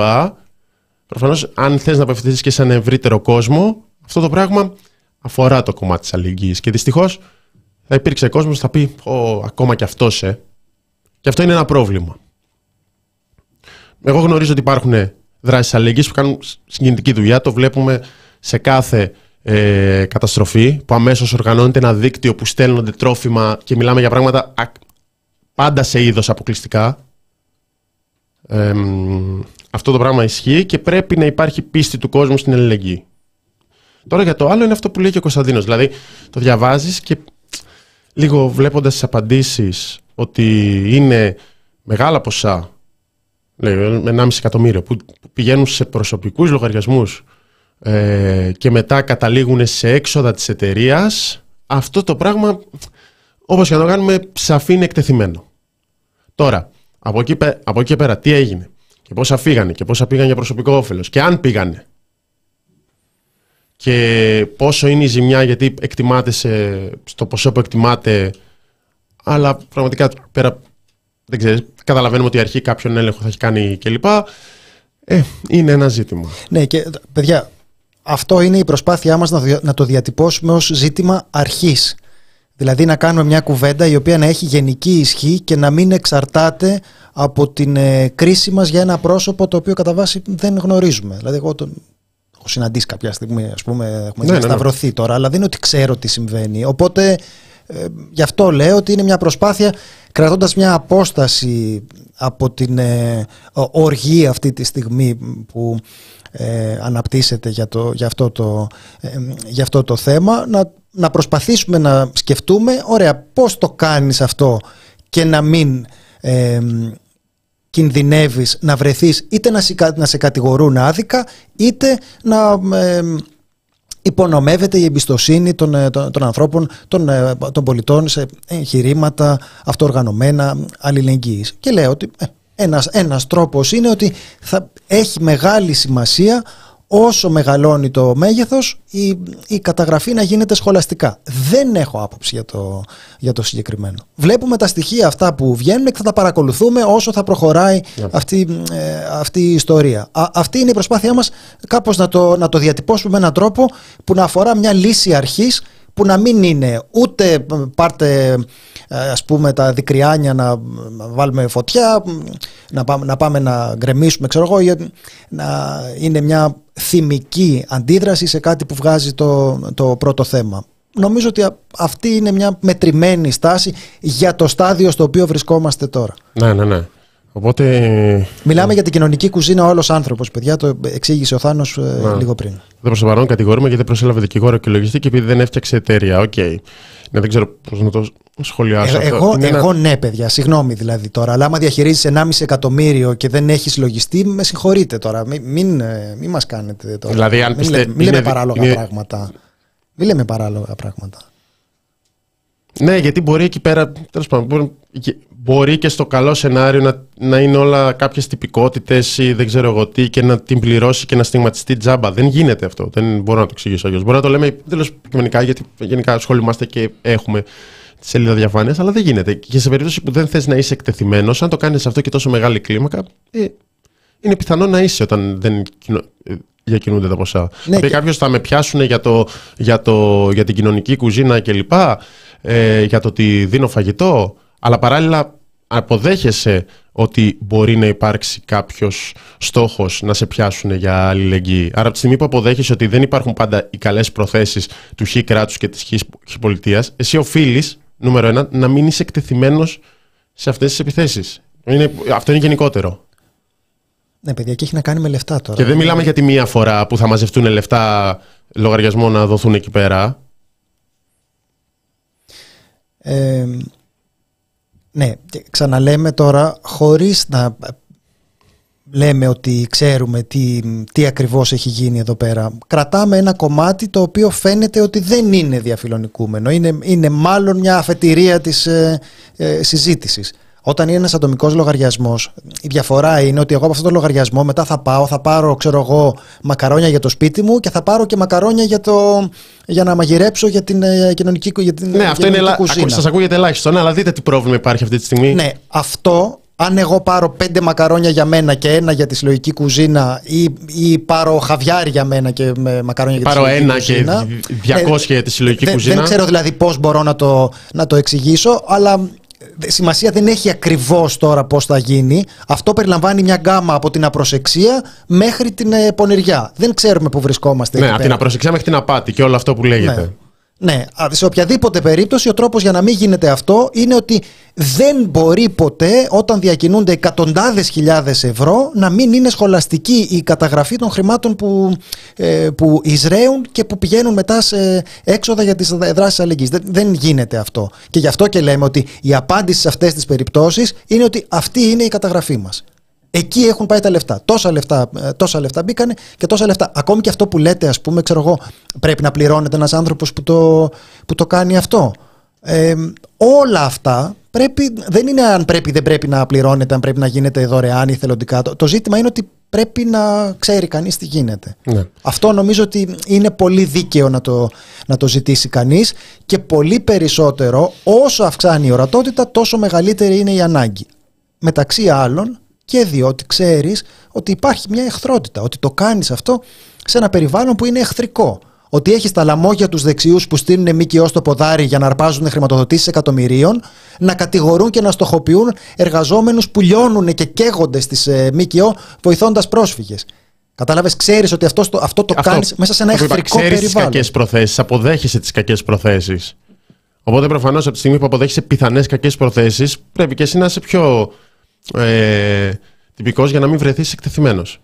Το είναι το, το, τα υπόλοιπα θα φανούν και προφανώς ευχόμαστε να, να είναι όλο αυτό. Ένα, μια, ε, το είπες πολύ καλά πριν. Μια, ε, να, είναι, να είναι προσεξίες. Και, για και να ισχύουν όλα αυτά και για τις εκατομμύρια μερίδες φαγητό. Και λοιπά. Ε, Υπάρχει και είναι κατανοητό τέλος. Υπάρχει προφανώς μια δυσαρέσκεια για τις προτεραιότητες της χειαρχής. Είναι πολύ λογικό. Βλέπει ο κόσμος την έλλειψη δικαιοσύνης, βλέπει ο κόσμος την αδιαφάνεια, βλέπει ο κόσμος τα σκάνδαλα να πηγαίνουν και να έρχονται, οπότε σου λέει πάρα πολύ λογικά Καλά, τον άλλον άνθρωπο βρήκες. Εκεί εξαντλείς. Αυτός κάνει το ξέπλυμα και την απάτη στην Ελλάδα. Αυτό προφανώς ισχύει. Δηλαδή, αυτό δικαίωσε να ρωτήσει. Καλά. Εντάξει. Ξέρω ότι θα υπάρχουν και άλλες υποθέσεις που δεν γνωρίζουμε, αλλά θα το μαθαίναμε άμα υπήρχε καμιά άλλη δίωξη κατά ενός επιφανούς προσώπου εντελώς διαφορετικού βεληνικούς για ξέπλυμα και απάτη. Οπότε λες, ωραία, είναι όλοι οι άλλοι τίμοι και, και ναι, ο, ο Χ, η, Χ, η κοινωνική κουζίνα, όχι ο άλλος άνθρωπος, δεν είναι η κοινωνική κουζίνα, κάνει, κατηγορείται για αυτό που κατηγορείται. Ναι, αυτό είναι βάσιμο θεωρώ.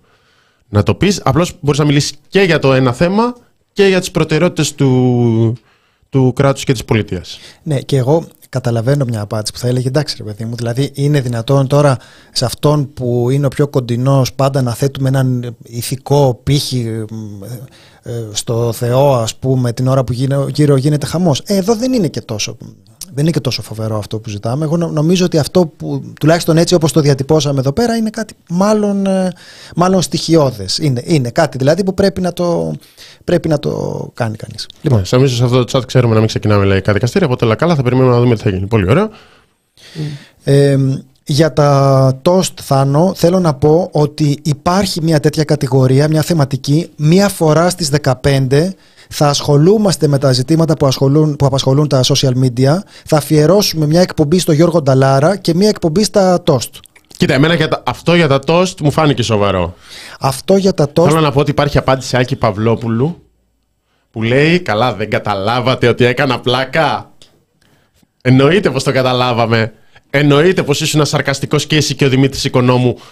Συνέχεια. Υπάρχει μια σειρά από τέτοιες παρεμβάσεις του τύπου είναι πολυτέλεια το αυτοκίνητο, είναι πολυτέλεια η θέρμανση, όλα μαζί ε, και θα μπορούσαμε να τα συνδέσουμε. Αλλά τι να κάνουμε παιδιά, μας φάγατε με τα, με τα υπόλοιπα εδώ πέρα. Έχουμε τους φοιτητές που αντί να κοιτάξουν τη δουλειά τους, να κοιτάξουν να περάσουν κανένα μάθημα, να καθίσουν να, να διαβάσουν, θέλουν πολιτική. Κατάλαβες, ναι. φοιτητές, σκέψου τώρα.